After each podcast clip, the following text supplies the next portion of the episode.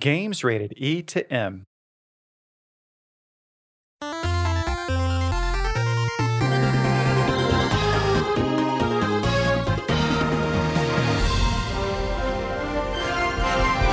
Welcome to Nintendo Power Podcast.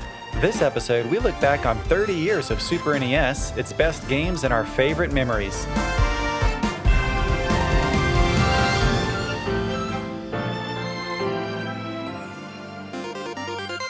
My name is Chris, and this episode I'm joined by Sam from Nintendo Treehouse. Hi, Sam. Hello. And David from the communications team at Nintendo of America. Hi, David. Hey. Now, this is a really special month for me because 30 years ago, the Super Nintendo Entertainment System launched in the US. And the Super NES is one of my all time favorite consoles. So that I thought it would be really fun to share our stories about the system and, and our favorite games. So, should we just jump right into it? Sounds good. Yeah, let's do it. Awesome. So, you know, to start things off, Sam, when you think about Super NES, what comes to mind? Oh, goodness. Um, one of my earliest memories of the system is actually when I when I got the Super NES. Um, when um, when my dad would get home from work, he would bring us like a Ghostbusters figure or something like that. You know, the real Ghostbusters cartoon was on at that time. We were really into it. And every now and then he'd bring us a toy. Uh, but I remember coming home from school one day and my dad was already home, which was rather unusual. And he said that he had a surprise for us. And uh, we, we didn't know what it was, but you know we were expecting something on the level of, like I said, you know, a Ghostbusters toy or Teenage Mutant Ninja Turtles or something like that. So he said he had hidden it somewhere in the house, and my brother and I we tear off. We start running all over the place looking for for what for what this could be. I remember looking under the couch cushions on the couch. My brother's like in the oven in the kitchen, and for whatever reason, we we never went into our bedroom. Uh, we shared a room at the time. And uh, I don't know if my dad had to kind of prompt us to lead us in there or what. But um, I remember when we went into the bedroom, there was um, on top of our little white dresser, there was a small 13 inch CRT TV, and hooked up to it was the Super NES. And Super Mario World was already inside, and it was running that sort of title screen, that attract screen. And, you know, that was, if I think about kind of pivotal moments in my history, you know, like a moment that sort of changed everything and set my life on a different course, that's got to be one of them. I mean, that was that was the day that we got the Super NES. I was pretty young, so I don't remember what the exact timing was, but I feel like it was probably around launch if I'm trying to put together context clues for what games were available and other things that we might have borrowed from friends at the time. It it had to have been right around launch, and yeah, that's that's what I think of when I think of the Super NES. It's kind of like the the beginning of my gaming journey. It it was my my first console. That's amazing. What a cool dad. I mean, yeah. that uh, what a surprise. That's a lot better than anything you could have found under those couch cushions for right, sure. Right. No, it was it was a total surprise. I don't I don't remember ever like asking him for it. It was it was just totally this left field thing that that ended up being like, you know, like I said, this this this shift in the course in the course of everything that happened after. So yeah, it's a, it, that was a, that was a big moment for me. Well, that's awesome. And David, I think you started working at Nintendo right before the Super NES era started, right? So what was that like? Oh, I did. You know, I started in 1990. Actually, it was about to, it was in August of 1990. So this the the Super NES came out about uh, a year after I'd been there, and you know, we at Nintendo were all very excited about this new system. We were hearing some things about it. Um, our our uh, competitor at the time, Sega, was was giving us a hard time because they came out with a 16-bit system first. So they were teasing us in their advertising and everything. But then when it finally came out and we you know started playing games like like Super Mario World and F Zero and, and Pilot Wings, uh, you saw the the Mode Seven graphics, right? The the way that graphics could twist and grow on the screen, and it was really amazing just to just to see that come to life and to play those great games that came out on it. I, I think of that, and then. Uh, all the great RPG games that came out on the Super Nintendo Entertainment System were fantastic, um, and and one of my favorite games of all time of course, so that uh, came out on that. Uh, was Super Metroid. Awesome. Yeah, that's definitely one of my favorites too. And you know, for me with Super NES, um, I absolutely wasn't at Nintendo, but I was working for a video game magazine at the time, and um, I was like the lowest guy on the totem pole. I think I basically just had like a maybe even at that point an after school job, or no, I would have just graduated high school. But it was um, one of the the upper guys, one of the upper writers, had uh, a Super Famicom, and this was like uh, maybe close to a year before the Super NES would come out here. So um, you know, this was my first look at at the system, the, or at least the version of the system that launched in Japan. And he also had with it um, Super Mario World, Pilotwings F Zero, and Final Fight and uh, I I was uh, I just asked as nicely as I could, could I please borrow all this for the weekend? and I don't know why he trusted a kid like me at the time with all that uh, all that gear, but he did, and I took it home and I spent the weekend just kind of swapping cartridges. You know, I'd play Super Mario World for ten minutes, and put in F Zero, and then put in Final Fight and Pilot Wings, and I was trying my best to beat all those games before the weekend was over, and uh, and they were all really really amazing. And you know, you look at something like Super Mario World, which was a great comparison to you know Super Mario Brothers three had come out not long before that and was an amazing game, but you could really see the leap in graphics and sound and the ability to save your game, things like that in Super Mario World. And then Pilotwings and F Zero, like you said, David had um, those that kind of that mode 7 technology so for the first time it felt like you were kind of in a pseudo 3d world where the camera could spin around and show it from any angle and um, so that that just felt brand new and I, will never forget that weekend of, of you know it was the nicest sunny day outside but i was just happy sitting inside in front of that uh, uh, tv just playing all these games one after the other so you know there are um, you know a ton of great Super NES games, and I'm sure we've we've all got our favorites, and we'll make sure we, we get a chance to to share what all of those were. Um, but I thought it might be fun to start with um, with a top ten list actually that ran in Nintendo Power magazine back in August of 2008. Um, back then, they picked their top um, you know games for every Nintendo platform that had released to that to that time, and uh, so I have here the, the top 10 Super NES games as chosen by the, the editorial team at Nintendo Power Magazine. And I can tell you I was part of that discussion. And um, and uh, the list that, that we're going to run through now is, is kind of representative of, of compromises that the whole team made. We all felt very passionately about what uh, about which games would go on the list and in what order. Um, so you know everybody has their own list, their own favorite order, and this is this is just what we came up with at the time. But I thought it'd be a great way to kick off the discussion. So starting at number ten was a game called Super Castlevania Four. Um, Sam, is this a game that you ever had any experience with? Oh yeah, um, and it absolutely deserves to be on that list. It would be on my personal on my personal top 10 also. You know, coming off of the excellent Castlevania games that were available on NES, um, you know, story wise, Super Castlevania 4 is really kind of a remake of the first game again in an, in in sort of this like new 16 bit styling. Um, but one thing that that is so memorable about that title is the soundtrack.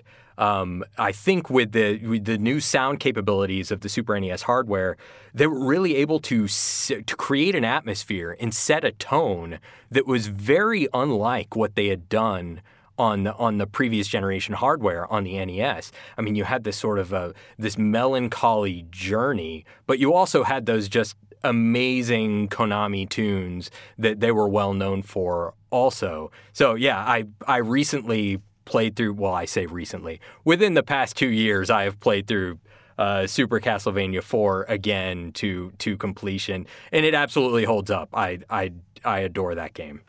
Yeah, I agree, Sam. I mean, that is a fantastic game. I hadn't uh, I haven't played it as recently as, as you have, but uh, I, I agree that sound, you know, the the uh, the, great sound that was in that game and the music and everything really set the creepy tone and and set the stage for the game. I also like the um, you know sort of layered backgrounds and graphics that, that you could see in that that gave it this you know a, a depth to the to the visual experience.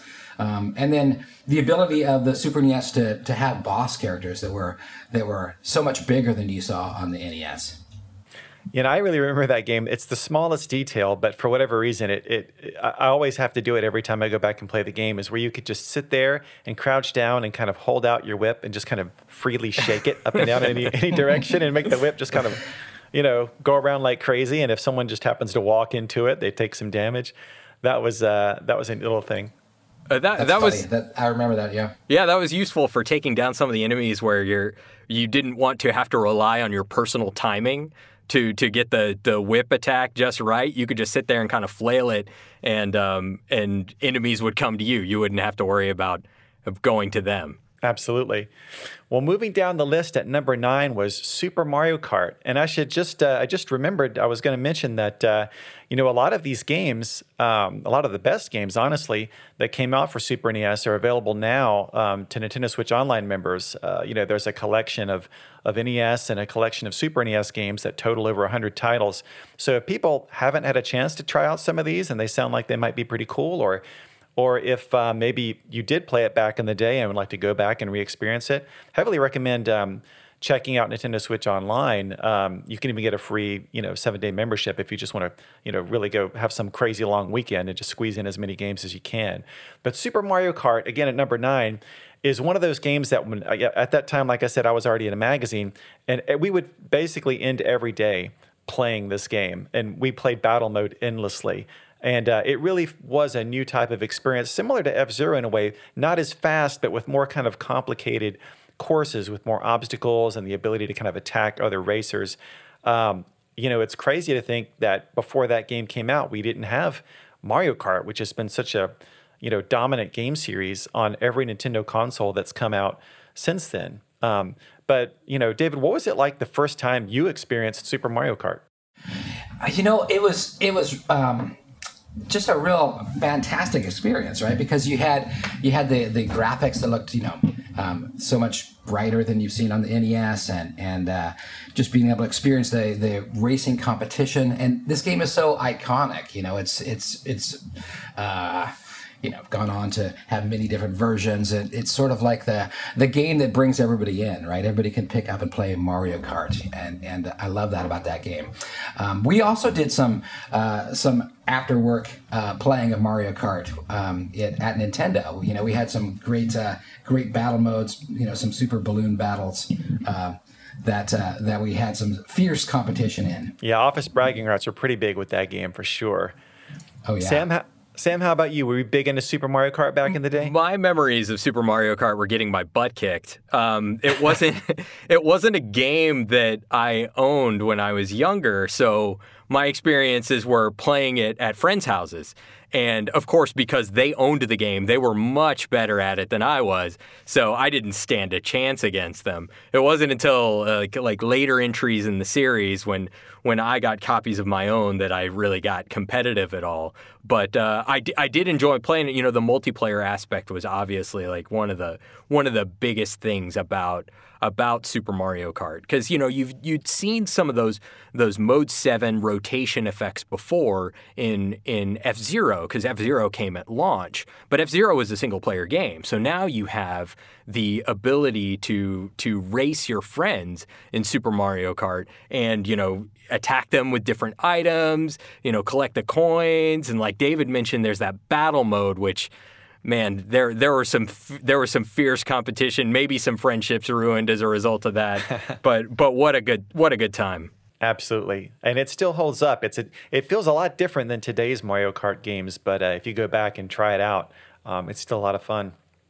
And I think that's true for a lot of Super NES games. I think they hold up really well.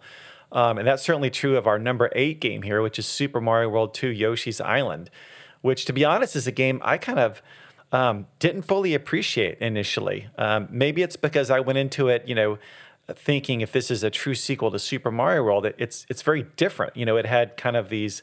Um, uh, you know, this very stylized look that was unlike anything I'd ever seen before. That that looked very childlike, but at the same time, just really appealed, I think, to all ages. It was just so creative.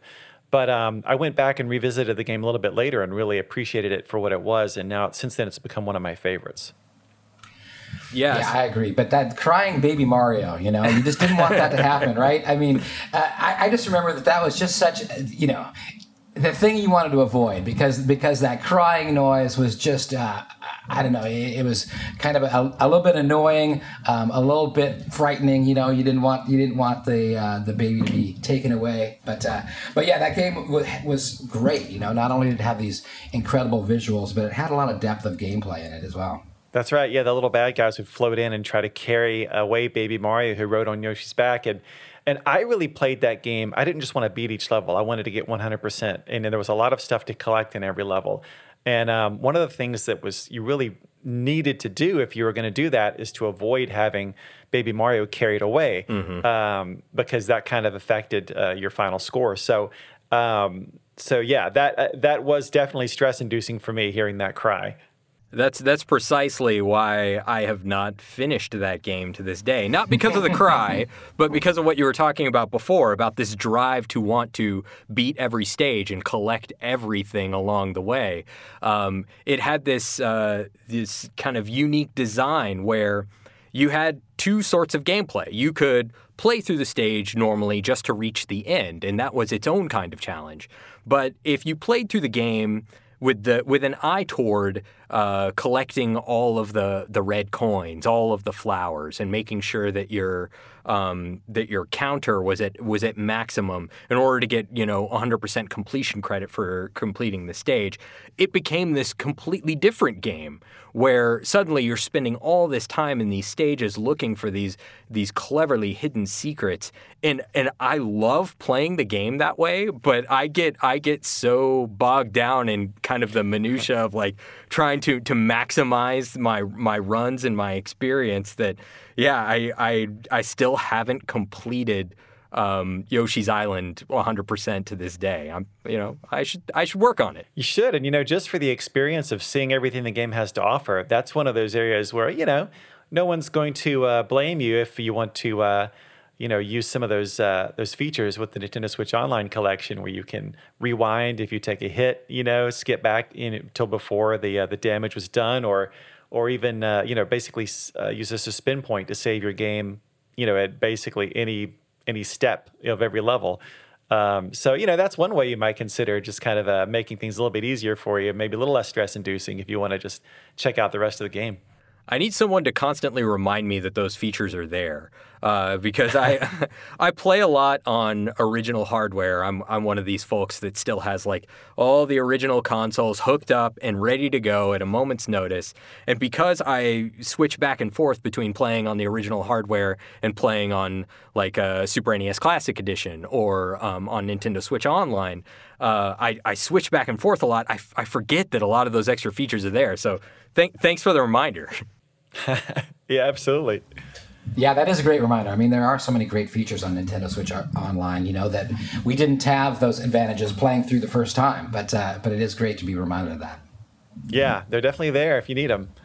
Um, then at number seven, we've got Contra 3: The Alien Wars, my personal favorite Contra game, and you know, Contra is is a great kind of legacy series, but for people who weren't necessarily playing games back in the NES and Super NES era, um, might, they might not realize just how dominant that was. Like if you went over to a friend's house and you wanted to play NES, you're probably playing Contra. And then when this version came out, uh, it just blew uh, blew everything out of the water, in my opinion. You you're holding on to missiles and kind of shooting at bad guys while you're like flying through the air, grabbing a missile.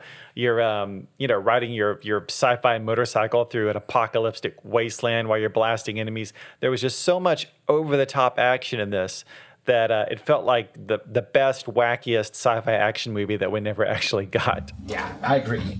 What a what a showpiece for the hardware too. I mean, uh, you, just just looking at that first stage, you know, you you start out on foot, you you get a, you collect a couple of awesome weapons. About halfway through the stage, you get into a giant tank and then you blow away some enemies in the giant tank. And once the tank explodes, then you jump out and this awesome, you know, kind of mode. I don't know if it's exactly mode seven, but this awesome effect where this this airplane charges straight toward the camera, drops a couple of bombs, then there then the whole stage is engulfed in flames. You make your way through that, and then at the very end, you fight this giant screen-filling turtle-like enemy. I mean, that's all just in the first stage, and it was just un- unbelievable to behold at the time. Yeah, it was it was fantastic. I mean, just the the the look of the game and the feel of the game, the intensity of, of going through, you know, going from side scrolling stages to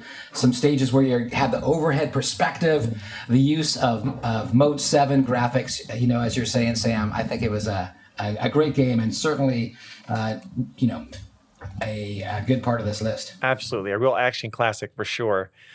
So at number six, we have Street Fighter II Turbo Hyper Fighting. And um, Street Fighter II back during the Super NES era, and whether you're talking about the uh, this version of the game or the original Street Fighter II uh, cartridge that came out for Super NES, nothing was bigger. Like uh, Street Fighter has continued to be obviously a, a, kind of a dominant series in gaming, but um, you really had to have been playing games back in the 90s to understand just how huge it was when it first exploded onto the scene. And, you know, I can remember for the first Street Fighter 2 on uh, Super NES, kind of uh, knowing that it was going to come out soonish. So every day I was just calling like every store in the area until one day I found a store that had it, and I like got somebody to quickly drive me over there. And then as I'm getting out of the car, I see a kid coming out of the store holding his copy of Street Fighter 2. And I'm just thinking to myself, please let there be more in there. I hope that wasn't the last one.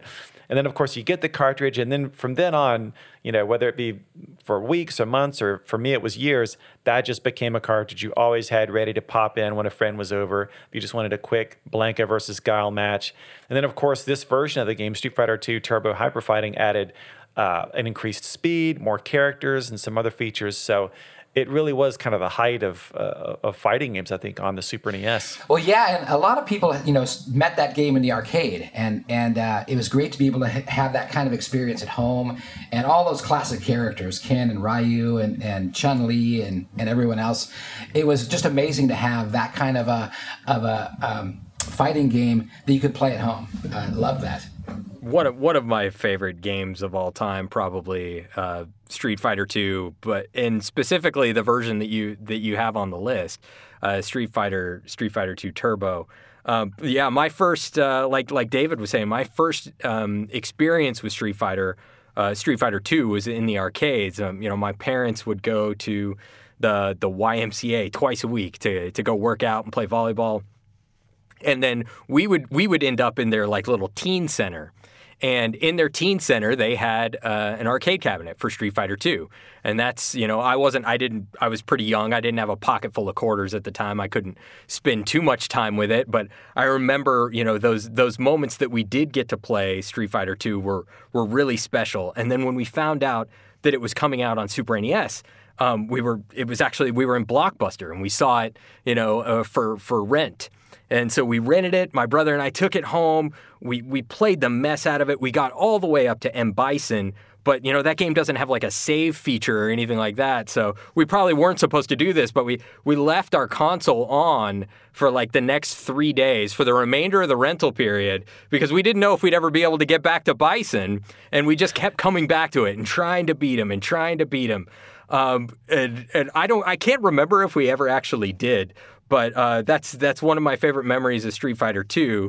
Uh, we never actually ended up owning owning the first version though. It was Street Fighter II Turbo when that came out. That was the one that we eventually got, and um, it's I've it's kind of kicked off a lifelong love of Street Fighter from from that moment. That's so funny, Sam. You know, um, leaving the console on. That's just so classic, old school save, right? I mean, um, before before games had built-in saves, that's what folks did. Is you just didn't unplug it, and you made sure that nobody in the family would touch right, it because right. you didn't want them to upset your save file. That's what you had to do. Yep.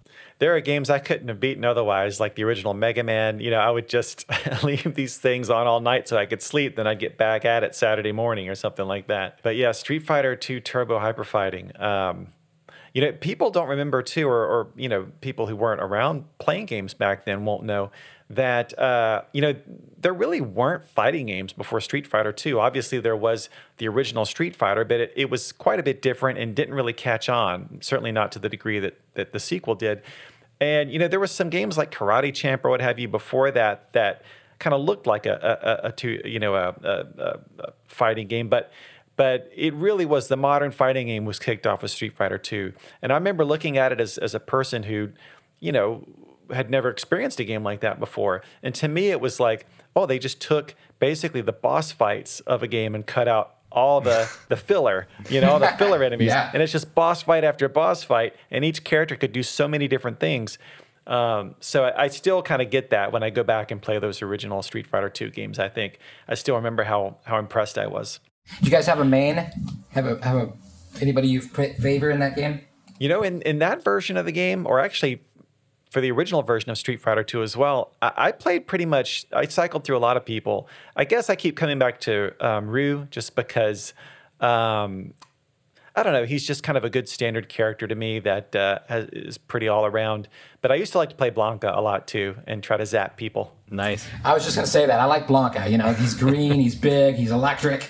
Uh, it was a lot of fun when you when you powered up and people would run into you and, and get zapped. Yeah, I've I've certainly never been a great Street Fighter 2 player with any iteration. I played it mostly as like a casual fan, but but uh, I think everybody, uh, whether you were necessarily a quote unquote you know hardcore fighting game fan or not, back in that era, everybody played Street Fighter 2. Oh yeah, absolutely. The first release of the game, Street Fighter 2, when it came out on Super NES, you couldn't play as the boss characters. Uh, you couldn't play as as Balrog, right. as Vega, as Sagat, or as M. Bison. And it wasn't until Street Fighter 2 Turbo um, came out on Super NES that you could that you could play as any of those fighters. So like when I first started playing the game, I I was really trying to learn Guile, um, uh, but I wasn't really that good with him. So then I, I picked up Ryu a little bit later. But um, my my brother, he was he was once we got Street Fighter 2 Turbo, he was really big into both uh, Vega and Bison and and he's still a, a big time Vega player to this day. Yeah, and that was also you know there was such great competition at the time between Super NES and Sega Genesis, kind of like you noted before, David. And I remember with Street Fighter Two in particular, there was kind of a war of Street Fighters where. You know, uh, Super NES got Street Fighter 2, then Sega Genesis got Street Fighter 2 Championship Edition, I think, where you could play as those boss characters. Mm-hmm. But then it's, it swung back to Super NES with Street Fighter 2 Turbo. So uh, it was uh, it was really fun to kind of see that back and forth, and and I enjoyed all versions of those games. All right, so moving on to number five on the list is Chrono Trigger. And, uh, you know, I think something that has to be said about the Super NES is it had a lot of really amazing, um, you know, Japanese RPGs. Um, and that really was kind of the, the console era where I was most into those kinds of games. And um, Chrono Trigger was one that really stood out because not only did it have this immersive story and this really cool kind of time traveling hook to it, but it also had this this uh, kind of action based um, combat that wasn't as you know um, it wasn't what you're used to uh, from JRPGs at the time, which are more you know turn based.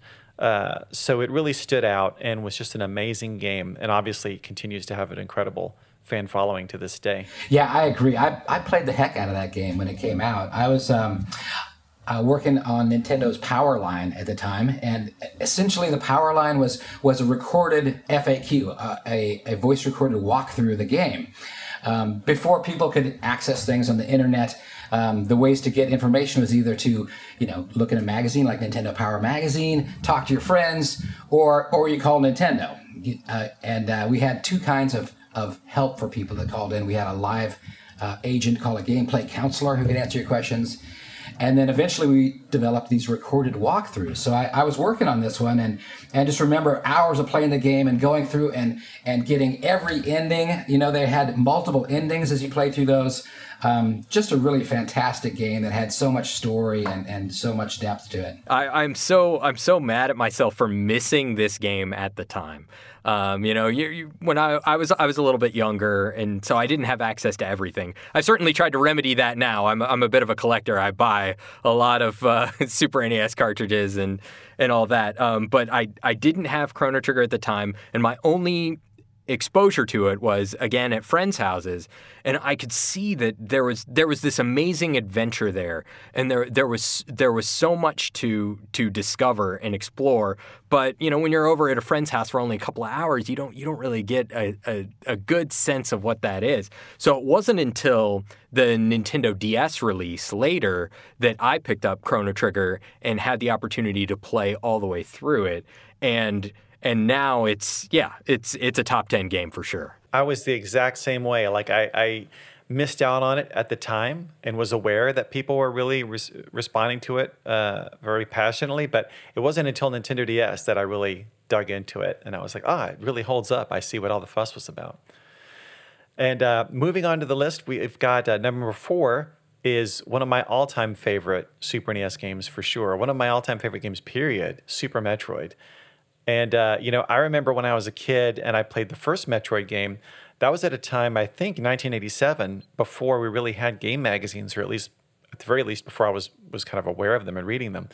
and there was no internet, obviously, so you had no idea what was going to come out. Um, I think maybe you had Nintendo Fun Club newsletter if you subscribed to that, and uh, and I was at Toys R Us, and and uh, back in those days when you were looking uh, shopping for games on on the game aisle, they didn't actually have the games uh, packs for you to just pick up. You took a little ticket to the cashier, paid for it there, and then you went to this little booth area past the checkout aisle where inside this locked booth area was like just stacks and stacks of games. It was like, you know, the the Scrooge McDuck treasure room games if you were a kid. I was gonna say, just like did you ever peek your head back there and just imagine what it would be like to be amidst all those games? I know to be the person in charge of all those games. But that's what I would do actually. I'd kind of like look really close because the whole thing was, you know, kind of glass. And I would try to see sometimes if there are any games that were stacked up on those tables back there that I didn't see out that had been put out on the aisle yet. And that was the first time I saw Metroid. It was this stack of silver boxes. And I'd never seen the silver box game before from Nintendo. So I thought, ooh, right away, this must be special. And um, based on basically that alone, uh, I got the game, took it home, and was just blown away by um, this new type of action game that was a great uh, action game. It had all of this exploration, and the whole world was kind of like this big interconnected puzzle. And it really drew me in. But what I didn't realize at the time, until you'd played Super Metroid, you know, in between there had been uh, Metroid 2 on uh, on Game Boy, but that was very much a scaled down experience for that platform. Um, so when you got Super Metroid and they introduced a map, which it's hard to re- believe it now, but if you go back to that original NES Metroid, there's no mapping feature. Super Metroid had just amazing graphics, like all this extra atmosphere and the music and everything. It really was uh, just that original idea perfected, in my opinion, at the time.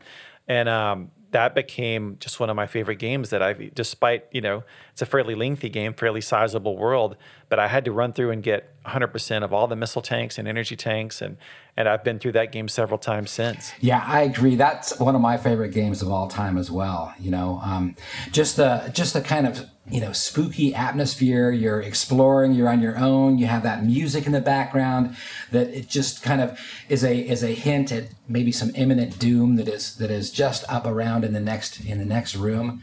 Um, you know, absolutely love that game. I'm a fan of the Metroid series um, in general very much looking forward to Metroid Dread that's coming up, and and uh, absolutely, you know, you know, great great games. I, I played Metroid uh, um, Metroid Two as well. And that game was, was was really tricky on the Game Boy. Um, I remember having to really study the maps in Nintendo Power Magazine to to get through that game and to finish that game because of the way that all of the different um, tunnels were connected and there's the water levels that you had to make lower in order to explore further. Um, but uh, but Super Metroid was was just I thought it was off the hook. Just the the you know Ridley and Kraid, the the size and color of those crazy um, enemies in there, and then Mother Brain, the last battle where you think it's kind of over, and then she morphs and and you know you have to take her on for the final duel. Just uh, so much great uh, action in that game and memories. Um, and I think I, I, I had to play it a few times because there's different endings in that game as well. So love that game. One hundred percent. I don't. I don't know what I could say about Super Metroid that hasn't already been said. That that you two haven't already said. Uh, what a what a standout title. I don't know that I could ever truly answer the question of what my favorite game of all time is, but but Super Metroid would absolutely be in contention. Um, you know, for for all the reasons that you talked about. I mean, the the incredible atmosphere, the the way that it it communicates so much to you with its art and through the environment.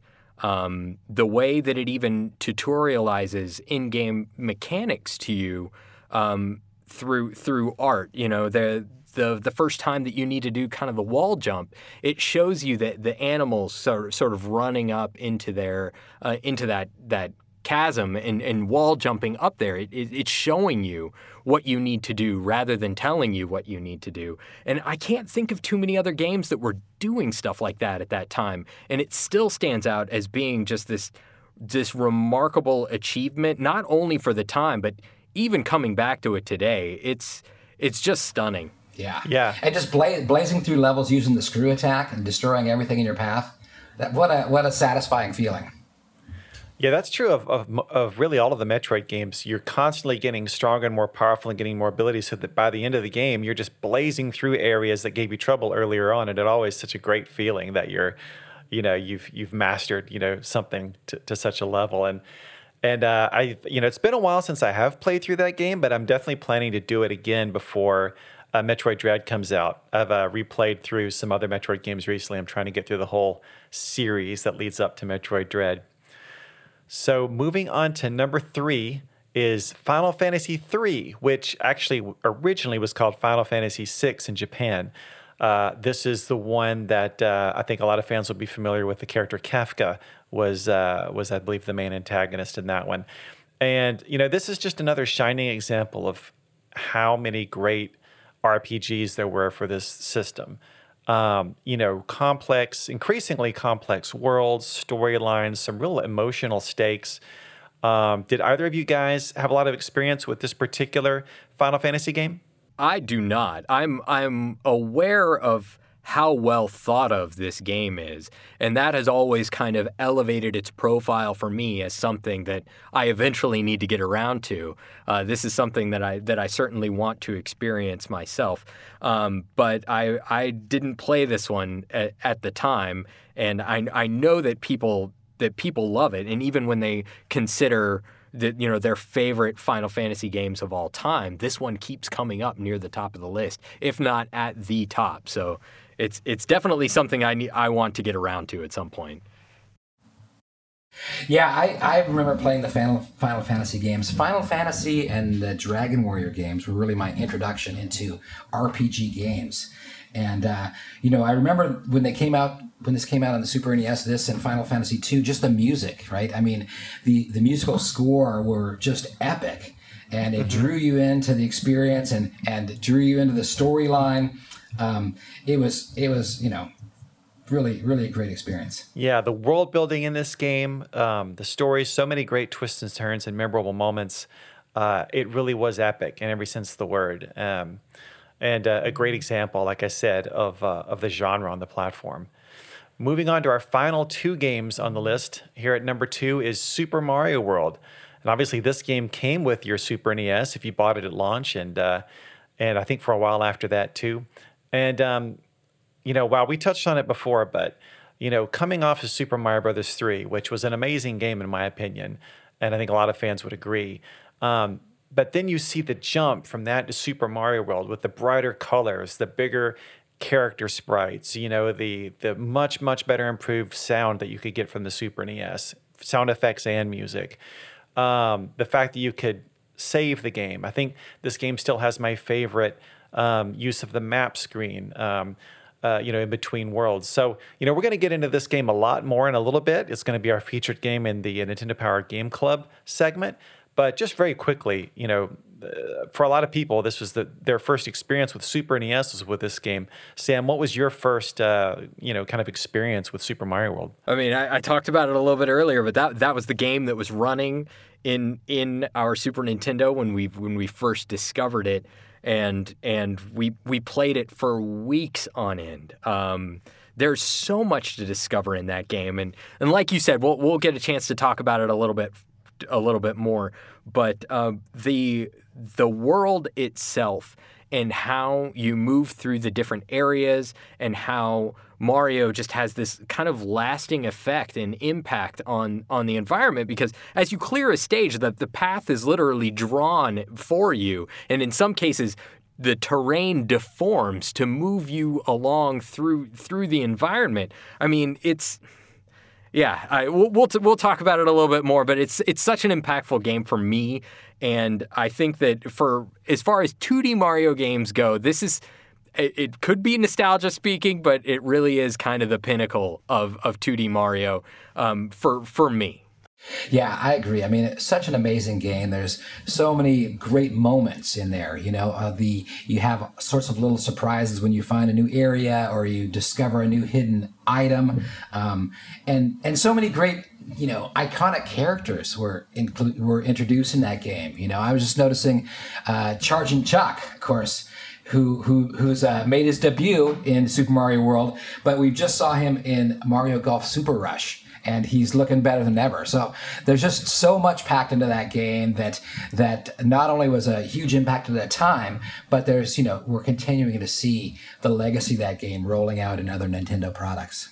Absolutely. And like I said, we're going to talk more about that game in just a few minutes. But uh, to finish off this list, coming in at number one, uh, The Legend of Zelda A Link to the Past.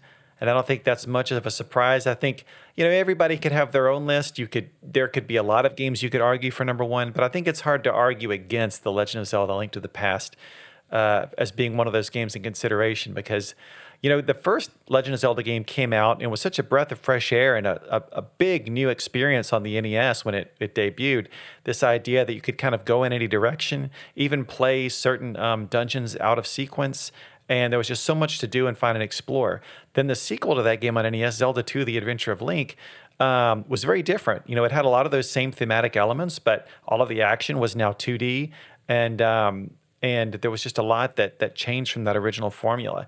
Uh, but then when we got to um, the Legend of Zelda: Link to the Past on Super NES, it brought back that original style of of game from the NES, but really just expanded on it with way more content, much better graphics and sound.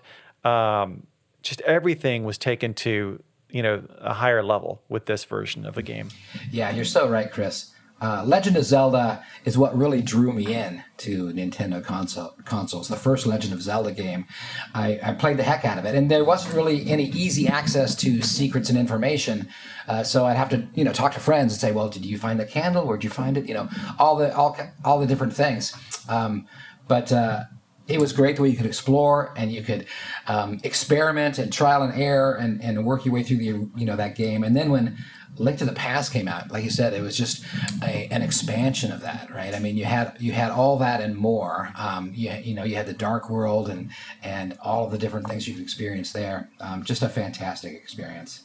Oh, certainly. I I keep coming back to the the ability of of the of the Super NES hardware to affect the atmosphere of these games, and in a lot of ways, it keeps coming back to the sound. Um, I, I remember, you know, when you first turn on The Legend of Zelda: Link to the Past, you're inside of the house and and you and you have that music playing, but you can hear that that sort of low drone of of the of the rain.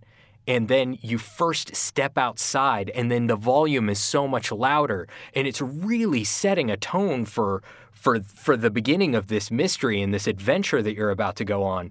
And and what what an amazing experience you get from from that moment. But but straight from the jump, you know that you're in for something special.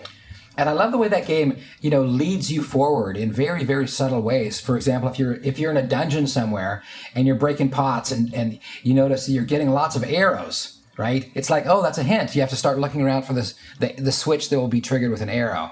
You know, just very subtle ways that that the game kind of kind of helps you along as you're playing through.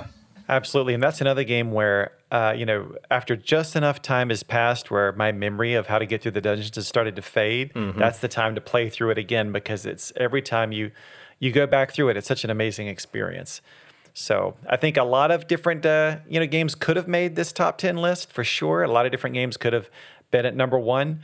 Uh, so no disrespect to anyone else's favorites, but uh, I think these are all strong contenders. But speaking of those other games, you know, quickly before we move on, um, you know, Sam, are there any games that you you in particular think we should really give a shout out to that weren't on this list, but were just some some real favorites of yours from the Super NES? I mean, a top ten list is not nearly enough for for a system like the Super Nintendo. Um, you really need like a top twenty five minimum, maybe top fifty to to really get all of the great stuff in there. But um, if we're if we're really if we're really you know picking nits, um, I th- I think I've I've got to you know uh, talk about Mega Man X. That's one of my favorite titles on the system. It would it would probably need to be somewhere near the top ten, if not in the top ten of of my personal list. Um, I played Mega Man games on the NES before. Um, and a lot of similar elements were brought forward for, for Mega Man X on on Super Nintendo. You know, you still have the boss selection screen where you're selecting one of them, and there's still the mechanic of you know collecting a, a a power, a boosted weapon from from a boss that you defeat, and then trying to find the best application for that to exploit the weakness of the of the next boss. But there were a lot of things that that were added in Mega Man X that made it so much more than those NES titles, in my experience. Of one of those being the way that you could kind of alter the environment by the the order in which you play the stages. So if you play if you start off with with Storm Eagle and you you end up fighting Storm Eagle on top of this giant airship at the at the end of that stage if you beat Storm Eagle and then you go into Spark Mandrill stage after that, the the airship from from that Storm Eagle battle will have crashed into Spark Mandrill's I don't know if it's a factory or a power plant or what it is, but it will have crashed into that area and it alters the environment. Um, there there are platforms that are kind of no longer there. There are ladders that are no longer there. The power is flickering on and off. There's even a mid boss that you fight that uh, has this electricity attack that it can no longer use um, because it can't draw enough power because this this airship has crashed into it. So it really kind of changes the way that stage plays, and I always thought that was really fun. But the other thing that they added in Mega Man X that I loved was the ability to enhance your your capabilities through the for these armor upgrades. So you could get the like the boots that would give you this acceleration ability. You could get the armor that would that have the damage that that you would take. And you know, aside from the boots, which you kind of run into through the natural course of playing the game on on Chill Penguin stage, um, the the other upgrades are pretty cleverly hidden, and you could miss them pretty easily if you're not exploring the stages and using all the abilities that you have uh, available to you. There's there's also like the kind of the super secret um, Hadouken that you can get. You can actually uh, uh, get uh, like Ryu's iconic or Ryu's or Ken's, whatever. Uh, the the iconic Hadouken and um, if you if you can only use it when you have maximum energy but when you do use it, it'll destroy any enemy, including bosses, in one hit. So uh, I always find that whenever whenever I get it, it's always this like um, very my my playthrough becomes very precarious after that because I'm trying not to get damaged so that I can continue using this Hadouken to just demolish everything because it's so much fun. I love Mega Man X. That's that's got to be um, close to the top of my list uh, as far as if we're talking like Super NES greats. How about you, David? Yeah, I think that game was fantastic. Um, you know, that was certainly a fantastic game, Sam. I, I, also thought that Super Mario RPG: Legend of the Seven Stars uh, is a is a great game, and and you know should be on the top ten list, at least top twenty list. It it uh, it combined just some of the humor of uh, of the Super Mario world. It was developed by Square, you know, so it had it had um, you know that that RPG feel that they were so great at. Um, great storyline, great music. The the graphics were really fun. So I think that's one that is certainly on my top ten list. Um, also a big fan of Earthbound. Uh, such a quirky, funny, weird game. Um, you know, I, I loved the the characters and and you know the different offbeat weapons and things that you would find in that game, right? I mean, in typical RPG games, you'd have a sword or an axe, and in this game, you'd have like a frying pan. So just the, the wackiness of that game. Um, I, I, I, love both of those. Absolutely agree with all of those picks you guys mentioned. And just really quickly, I would add on, I, you know, even though the original versions of Super Mario Brothers 1, 2, and 3 came out on the NES, I love the Super Mario All Stars collection oh, yeah. on Super NES. That's when I go back and replay those games, that's usually the way I like to do it with the improved graphics. Also, the Donkey Kong Country trilogy, which we really didn't get into at all, but were so hugely important on Super NES. Uh, especially the first game when it came out and was so revolutionary with those graphics. We'd never seen anything like that before. And then the music is so infectious to this day. And um, and then uh, also, uh, I could name off so many more ActRaiser, Demon's Crest, Kirby Superstar, Final Fantasy II, which was Final Fantasy IV in Japan, SimCity, Star Fox, you know, your first polygonal experience for a lot of players. Um, I mean, you guys are right. Super FX chip. Yeah, Super FX chip, making that possible. Yeah. But just to to close off uh, for now, because you know this is easily something we could talk about for hours, but I think you could make an argument that, uh, and you could make an argument about uh, for this for multiple, I think, Nintendo consoles. But I think if you're talking best all time video game console, certainly from Nintendo, I think Super NES has to be in the conversation. When you look at the library, you look at the uh, innovations it brought with the controller. We didn't really get into that, but adding shoulder buttons for the first time and four face buttons, which made so much more possible with richer, more interactive games. Um, and then when you look at not just the overall number of quality games, but the fact that some of the most iconic games and some of the biggest gaming franchises appeared on Super NES. I think a lot of um, Legend of Zelda fans would agree that you know the Legend of Zelda: Link to the Past is one of the best games in the franchise. Super Mario World is one of the best games in the Super Mario franchise, and of course, it's all subjective. But you know, Super Metroid, another one. You know, I think that uh, it wasn't just that you had a lot of you know really solid installments, but you had arguably the best installments of a lot of these franchises on Super NES. So again, I really encourage everyone, whether you've played some of these games before, you haven't, to uh, give them a look uh, in the collection that's available with uh, Nintendo Switch Online membership because. Uh, you know, we don't obviously don't have all the games there, but certainly many of the of the most memorable ones that again hold up great today. And I think even if you're a player who wasn't even alive back in the Super NES era, I think there's still a lot of there of fun there for you uh, if you check those games out. Now, moving on to the next section, it's Players Pulse. And a few days ago, just for fun, uh, like always, we posted three polls on Twitter for Nintendo fans. And this time, the questions were all themed around Super NES. And the first question that we asked was which Super NES accessory was your favorite? And the choices were a Super Game Boy, Super NES Mouse, or the Super Scope. Uh, David, for this one, I want to check with you. Which do you think the fans picked? Super Game Boy, Super NES Mouse, or Super Scope? Well, it's got to be Super Scope. Come on. the actual winner was Super Game Boy. Uh, and actually, pretty uh, it pretty dominating win at seventy two percent. But I agree with you. Super Scope was amazing. I especially like that Yoshi's. Uh, I think it was called Yoshi Safari and Battle Clash. There were yeah. some really great games you could use it with. Super NES Mouse, primarily you just used it with Mario Paint, but a lot of people really finally remember that game. There was that great fly swatting game in in uh, Mario Paint. Yeah, that they brought back in the first um, Mario Maker, Super Mario Maker. They did, yeah, that's right. Yeah. All right, so Sam, the next poll, I'm going to see if you can guess the winner here. Do you use Rewind when playing Super NES Nintendo Switch Online games? Oh, the choices were gosh. yes, no, or it's a secret. Which do you think got the most votes? Um, uh, I know that, like I said before, I keep forgetting it's there. So now, now this becomes an interesting question of whether I think most people remember it's there. Um, I'm, I'm going to say that most people probably, probably uh, wanted to keep it a secret. Well, that uh, 22% said it's a secret. 29% said they don't use it, but 50% said that they do. Oh, so wow. Much better memories the, than me. Yeah. Yeah, kudos to the users out there for not only remembering but being honest about their use. I, I, try to uh, if it's a game that I feel like like Super Mario World that I feel like I don't necessarily need it on, I try not to use it.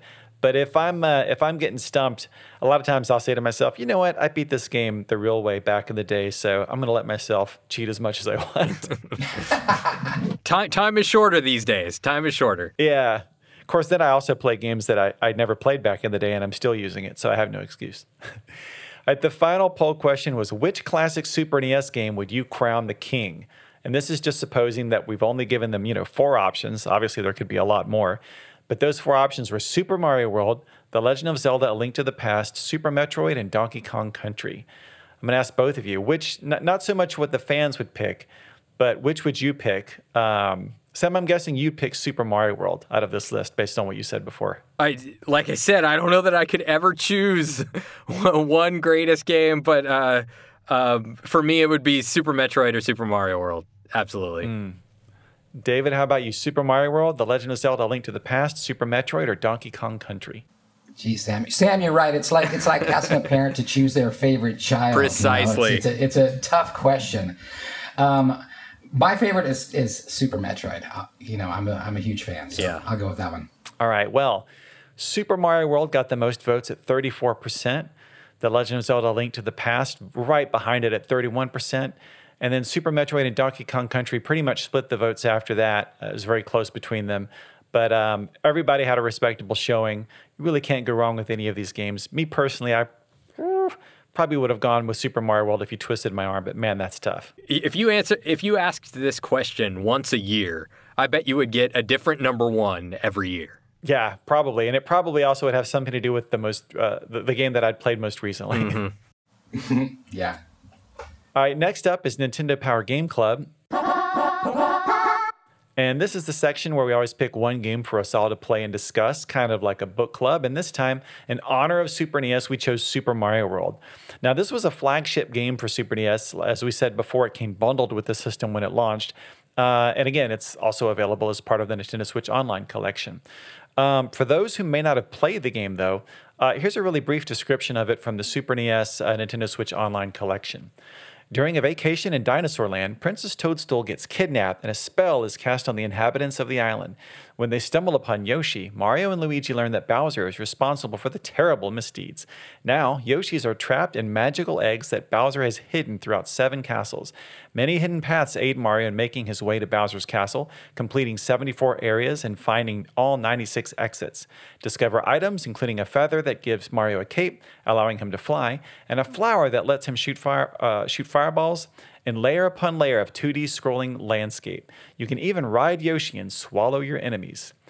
Now, to kick off our discussion, um, I wanted to share three comments that some fans shared with us on Twitter and Facebook. And first up is Taylor, who said, My best memory of the game was when I first got my Nintendo Switch and I played the game with my Nintendo Switch Online membership. My dad came down and saw me playing it. He shared with me his memories of the game from his college days, and we played it together after that.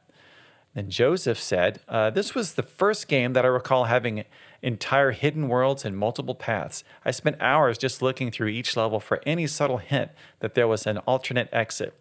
I also recall the first time I saw a ghost house level, which is now a staple in the series. All of those ghosts floating around really sold the fear for me, and I had to get through them as fast as possible. And then finally, Cohen added, Super Mario World is a timeless classic. My parents bought me the Super NES bundle that came with the game for my fifth birthday, and I never looked back. I still have the locations of all 96 exits memorized to this day. It's the video game version of comfort food. So, David, were you? Um, I mean, we talked about Super Mario World um, before, but how would you expand on it now? Like, and, and have you played it again recently? Like, what what still strikes you about Super Mario World above everything else? You know, it's just the the the fact that you you are just constantly surprised. You're constantly finding new things and new secrets when you play through that game. Um, I mean, not after playing it through it multiple times, might you might know a lot of the secrets, but just the the first time playing through, there's just so much stuff that's hidden in there, and, and so much um, you know amazing things to discover. Um, I, I, think that first commenter is also got a good point because uh, it's it's a way to connect generations, right? I mean, you know, Nintendo, the Super NES came out 30 years ago, so there's a lot of those people that played as kids are now experiencing those games again uh, on Nintendo Switch Online. You know, with with their kids, it's it's just great to see that synergy that that uh, that defies generations. Absolutely, Sam. How about you? Oh yeah. Um, when when I think about when I play Super Mario World, which I do probably once a year, um, not all the way through. I play at least probably the first you know three or four worlds or three or four areas of Super Mario World once a year. And when when I've been thinking about that game lately, it really kind of brings me back to what was what was different in Super Mario World from Super Mario Brothers 3. Um, like I said before, you know, this the Super NES was my first console, so um, playing through Super Mario World, you know, that's kind of my touch point for 2D Mario, um, and and so when when I went back and played Super Mario Brothers 3 later, and, and I discovered that you know a lot of the ideas that are in Super Mario World were kind of had their genesis in in Super Mario Brothers 3. You can kind of see where where a lot of um, Super Mario World was was where its foundation was. But then but then you can see all of the things that that got built upon and expanded upon for the, for this new game. You know, in Super Mario Brothers 3, each of the worlds was kind of its own zone. Um, you know, it was this own it's its own biome. It had these unique characteristics, but you really didn't get a sense of the way that it was connected to this this larger this larger place. Whereas in Super Mario World, like I was talking about before, um, you know the Mario's path is built in front of him to kind of lead you through all these places that are kind of smartly connected in, in all these different ways. I mean, you have your water stages, you play those in either little pools or in, in lakes. Um, you know, in the in you know the Vanilla Dome, th- that's where all of your kind of cavey stages are, and you know the Chocolate Mountain, that's where your kind of mountainous stages are. Like everything was was was segmented smartly into into a cohesive piece that made sense. It really gets back to that that Mario world in the title where, where you really kind of got to pour one out for Luigi because that's where the brothers moniker got got kind of lopped off, and and you didn't see that return for a really long time. Um, you know, you got you had Super Mario Brothers 2, Super Mario Brothers 3, then World, and then Super Mario 64, then Super Mario Sunshine. Luigi doesn't doesn't really come back into the title of any of these until New Super Mario Brothers on on Nintendo DS. So I, I feel bad for him a little bit. Gotta got to represent Luigi here. But in any case, back to your original question, um, I, I, I think about the the differences between between Super Mario Brothers three and and Super Mario World, and how um, there were certainly secrets to discover in Super Mario Brothers three, but there it, it felt like in Super Mario World there was a secret in nearly every stage. I mean, whenever whenever you had that red pip on the world map, that was an indicator to you that oh, there's more than one exit to this stage. That's something that I, a detail that I didn't know when I was a kid. Um, I could have easily read the manual and probably figured that out, but I, I, was a kid. I didn't read the manual. It wasn't until many years later that I knew what was up there. Um, and and in the ghost houses, you know, there were sometimes multiple exits from the ghost houses, but because you didn't even have that red pip indicator, you wouldn't know that. So there were there were just secrets layered on top of other secrets on top of other secrets, and it was really the the first kind of 2D Mario game where um, where it became about exploration for me. Um, you know, and getting back to what I said about Yoshi, you know, you could still play the game just to reach the end of the stage, and you would experience one type of of fulfilling challenge playing the game that way. But the way I like to play is I like to find everything. I like to really search through each one of these stages, find all the exits, you know, find the keys, take them to the keyholes. Uh, that's that's what I love about playing Mario games, and that really was kind of that was that was what was new in in Super Mario World for me. Absolutely, and you talk about those. Um, those hidden exits. The one that always sticks out into my mind, and this is also kind of an opportunity to talk about the uh, the feather that gave you the uh, the cape power up for the first time in the series. And that was one of those power ups that was really fun to use, but could be tough to master because when you're flying through the air, you know, Mario is constantly kind of dipping his nose down and you kind of press back to kind of lift it back up again. But there's a real rhythm to it. And if you do it wrong, you'll just quickly descend. But if you do it really well, you can kind of keep your elevation for the most part and really kind of, in some cases, skip over a whole level and just kind of come back down at the end. But there was this one spot where you had to get to a, a hidden exit by first flying underneath the the the normal goal that would end the stage. So you might think the stage ends there, but to fly underneath it, you have to come really close to the bottom of the screen, and it's so easy to just fly off the bottom. But if you can do it perfectly and really time your, your button presses with the cape, you fly under that goal and then come back on the other side and land on a platform that has a secret exit. So whenever I play through the game, I always remember that part, and I get to it and I go, oh, I know I'm probably going to have to do this quite a few times before I nail it but uh, but it's still um, it just shows how creative and and and challenging uh, and how much they challenge the player to really explore every nook and cranny of these levels. And then I think nowhere is that more evident than in, in the Star Road in the special zone, which that's really when you start digging into the game and they're saying, okay, you've you've managed to to find a secret entrance to the Star Road. Now let's start amping up the challenge a little bit and and you know see if you can if you can hang with us. And then, you know, the star road's essentially a star shaped path in kind of its own separate area of the map. And uh, each point of the star has a different level. And every time you clear a level, then that opens up a warp to a different part of the world. So by the time you've kind of cleared out all the levels in the Star Road, you've essentially got a little hub area where you can warp to any section of the game from. And um, but even that's not enough because once you finally do all of that, then you're given a secret uh, entrance to the special zone, which is like a you know a special hidden area within a special hidden area, and the special zone has its own you know, collection of levels. And for me, I'll never forget. Um, well, first of all, two things about the special zone. The first is when I just happened to leave uh, leave my character idle on the map screen. Maybe I went to take a bathroom break or grab a drink or something, and I came back and the little uh, steel drum music that plays, you know, kind of showcasing new sound effects you could have with a Super NES.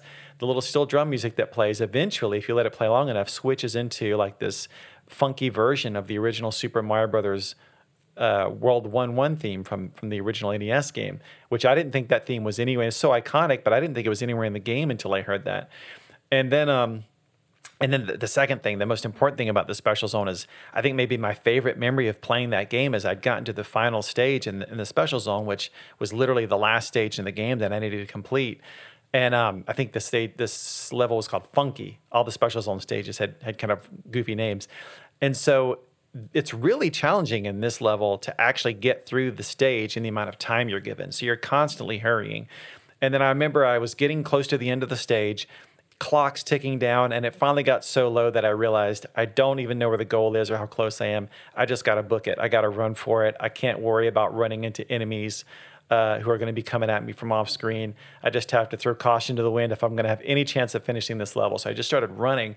But right about that time, there really didn't throw any more enemies at me. I was just running across a flat plain, and slowly, um, kind of above me, these coins started scrolling onto the screen that were spelling out words. And as I'm running and keeping an eye on the clock, you know, 10, 9, 8, 7, I realized the coins are spelling out, you are a super player. And just as I finished reading the complete message, I hopped on the goalpost, just a couple of seconds to spare, ended the level and I was probably jumping up and down and and and screaming. I was so amped at that moment. I just done the ultimate challenge in the game, made it to the end, and the and the the developers even took that moment to say to you, basically, "Wow, nice job! You're a super player for doing this." And that's uh, that continues to be one of the most magical gaming moments for me. Wow, that's yeah, that's fantastic. I remember those those uh, areas in the special zone were uh, particularly challenging. Yeah, that yeah, was, was the ultimate test. It was a gauntlet. I mean, it was it was this this acknowledgement that you had you had seen and done so much throughout your journey that oh you're you're absolutely ready for this now, and and they just threw everything at you at at the end in that special zone. And then, of course, one thing we have to say before we move on about this game, we've touched on on Yoshi's inclusion, but but to this day, you know, going back and playing the game here over the past week, he's still such a unique feature. I mean, this idea that you're joining your your character with another character that changes how you play, and uh, you know, from being able to swallow up enemies to, um, you know, you kind of hate to admit it, but you know, everybody's there's there's moments when you're playing this game where you realize that you're jumping a chasm and you're coming up just a little bit short, and the only way to make that jump is to sacrifice Yoshi and hop off the saddle and uh, you know reach reach safety while he plummets to his doom. And you know, uh, to be honest, there's probably a pile of, of Yoshis I've left in some of those chasms. you got to do what you got to do. That's why he's your trusty steed. Yeah, Yoshi was such a fun character. Yeah, and then the way he adds a whole layer of music. Yeah, and you know he could eat apples and spit them out at, at enemies, and eat enemies, and uh, spit out fireballs. You know, just a fantastic uh, character. You know that was introduced in this game, and then went on to video game greatness on his own. Absolutely. Well, I hate to move on because, again, this is another subject I could talk endlessly about, one of my all time favorite games, but uh, we're going to move on now to the Warp Zone quiz. And uh, this time we're changing up the usual rules a little bit in honor of Super NES. Uh, this time we're going to have you guess three Super NES games uh, based on a series of clues. And uh, here are a couple of clues that will apply to all three games. First, they were all published by Nintendo. And second, they're all currently available with a Nintendo Switch Online membership. So, you guys ready to see if you can guess some games? Go for it. All right. All right. So, Super NES game number one. This sequel to our revolutionary Super NES game added Miyu and Fay to the team of fighter pilots that returned from the previous game, and it introduced a real time strategy element to the map screen. But although the game was finished in 1995, it wasn't released until 2017. Any guesses? I certainly have one. I'll, I'll give David a chance. I don't know. I'm stumped. Go ahead, Sam. This is a team team sport, so feel free to shout it out if you know it. Uh, Star Fox 2. That is correct. Star Fox 2. was uh, first released as part of the Super NES Classic Edition system. Of course, now you can play it with Nintendo Switch Online, but um, yeah, that that forever was one of those games that people, you know, rumors said that uh, it had been finished back in the day, but shelves, and uh, and it was really great to finally see it come out uh, just a few years ago. All right, Super NES game number two. The clues are this one is another sequel, this time to a classic NES game, and it required a mix of fast reflexes and strategic thinking to take on opponents like Gabby Jay, Mad Clown, and Bear Hugger, who were some of the largest video game characters that players had ever seen fill their screen at that time. Any guesses? This sequel also brought back characters from the first game, like Bald Bull and Mr. Sandman, and they all Oh, competed Pu- in the Super Punch-Out! Yeah, yeah. That's right. Super Punch Out, yeah. We didn't mention that one before, but that's one of my personal favorites on Super NES. That is a fun game. That's that's another one I didn't own when I was younger, but I saw at friends' houses, and yeah, like you were saying, the the, the characters in that game were so large. It was unlike pretty much anything else on on Super NES. The graphic style, like they they had so much detail because they were so big on your screen. Uh, that it really looked like you were playing a cartoon. Yeah, it did at that time. Yeah, it, it was really impressive. All right, Super NES game number three. The clues are like Star Fox, this was one of the few Super NES games to utilize the Super FX chip, which provided the extra power needed to push polygons in races around fully 3D tracks with cutesy coupes, trailers, four wheel drive, two wheel drive, and F type cars. Any guesses? This one's kind of a deeper cut. Yeah, I've, I've, I've- this this one I've I've got it. I think this is Stunt Race FX. That's right. Yeah. Yep. Oh, yeah. This uh, was called Wild Tracks in Japan, uh, but uh, yeah, had a different name here. All right, bonus question. This is an audio only question here. Um, I'm going to play a sound effect, and I'm going to ask you guys if you can guess what it's from. Uh, you know, the action or the game. Um, and I'll play it twice. So if you do know the answer, please hold on for just a minute. And here it goes. And here it is again. All right, any guesses? Yeah, that's a jump in Super Mario World, isn't it? Yes, it is. It's uh, the spin jump, actually. Yeah. That was a new move that they added uh, that uh, if you're Super Mario, you can smash bricks beneath you or you can kind of destroy some of the tougher to, to, to beat enemies. So nice job right off the bat. Yeah, I think you can. You might. It might be the same sound effect. I think you can also hear that in in some instances when you're flying with Cape Mario and and you you hit an enemy. It won't immediately uh, like take away your power up. Um, it'll just kind of stop your flight, and I think that that sound effect also plays when that happens. Whoa. That's if that's true, that's some extra credit right there. I'm gonna have to check that out.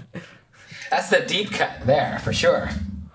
All right, so now we're going to finish things off with game forecast.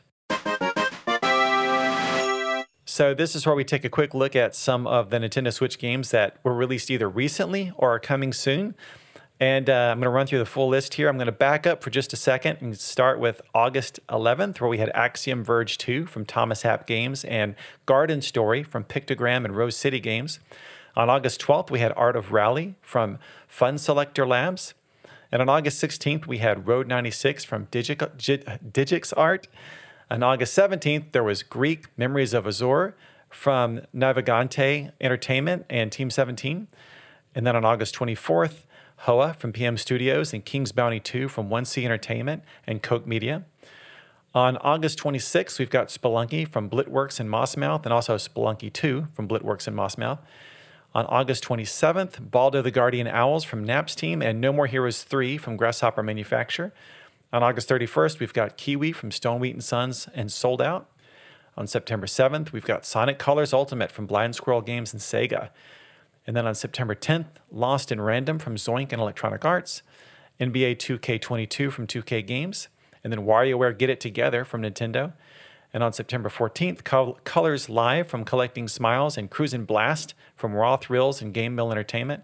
September 16th, there's Eastward from Chucklefish and Skatebird from Glass Bottom Games. On September 23rd, we've got Diablo 2 Resurrected from Blizzard Entertainment. And finally, on September 30th, we've got Astria Ascending from Plug-in Digital. Now, that's a lot of games, but it's still just a small sample of the games that have come out, uh, you know, this month and, and games that are coming next month. Uh, Sam and David, was there anything on this list that uh, you know you're especially looking forward to? I mean, how many how many great games can be on a single list that that I'm interested in? Like that's it's it's kind of stunning. I've, I went through and you know I I uh, I watched I've seen trailers for a lot of these and one that really stood out to me was Road 96. Um, it's kind of this run based uh, narrative adventure and um, I, you know I just from watching the trailer it, it immediately jumped out as something that oh I, I think I need to try this and and see what's going on here. Uh, that and also Spelunky and Spelunky 2. I haven't played them yet, but um, those are those are games that I've been hearing about for years, and I feel like it's finally time to to figure out what all the what all the fuss is about. Same here. I definitely got to see what all the fuss has been about. David, how about you?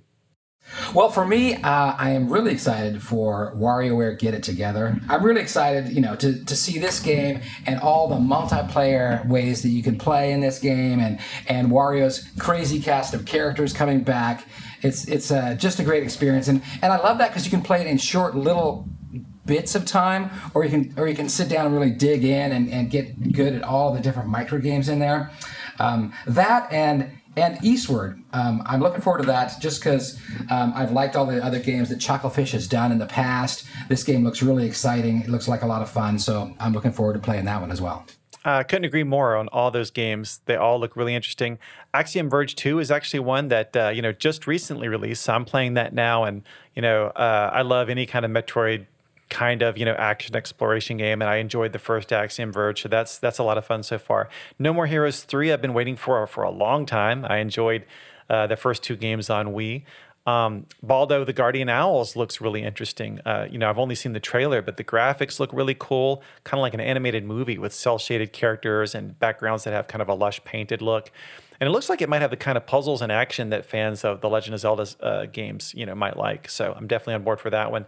And then Sonic Colors, you know, speaking of games that that we missed back in the day, I missed the original uh, Wii version of yeah. that game. So I'm looking forward mm, to trying yeah. this new and enhanced version. Um, so yeah, so much good stuff, and uh, can't wait to try it all. S- assuming I can find enough time between that and playing all the old Super NES games. That's the thing. There's more games than there is time, but uh, certainly a great list of things, and I think there's some something for everyone on this list. Absolutely. Well, David and Sam, thanks again so much for coming on the show. I've had a, a lot of fun talking to you guys. Yeah, thanks a lot, Chris. Anytime. Yeah, thank you for having me. That's it for this episode of Nintendo Power Podcast. If you have any comments or questions you'd like us to consider answering on the show, you can email us at nintendopowerpodcast at noa.nintendo.com. Also, we always appreciate it if you can leave a review, and be sure to subscribe so you get new episodes as soon as they're ready. Thanks for listening, and keep playing with power.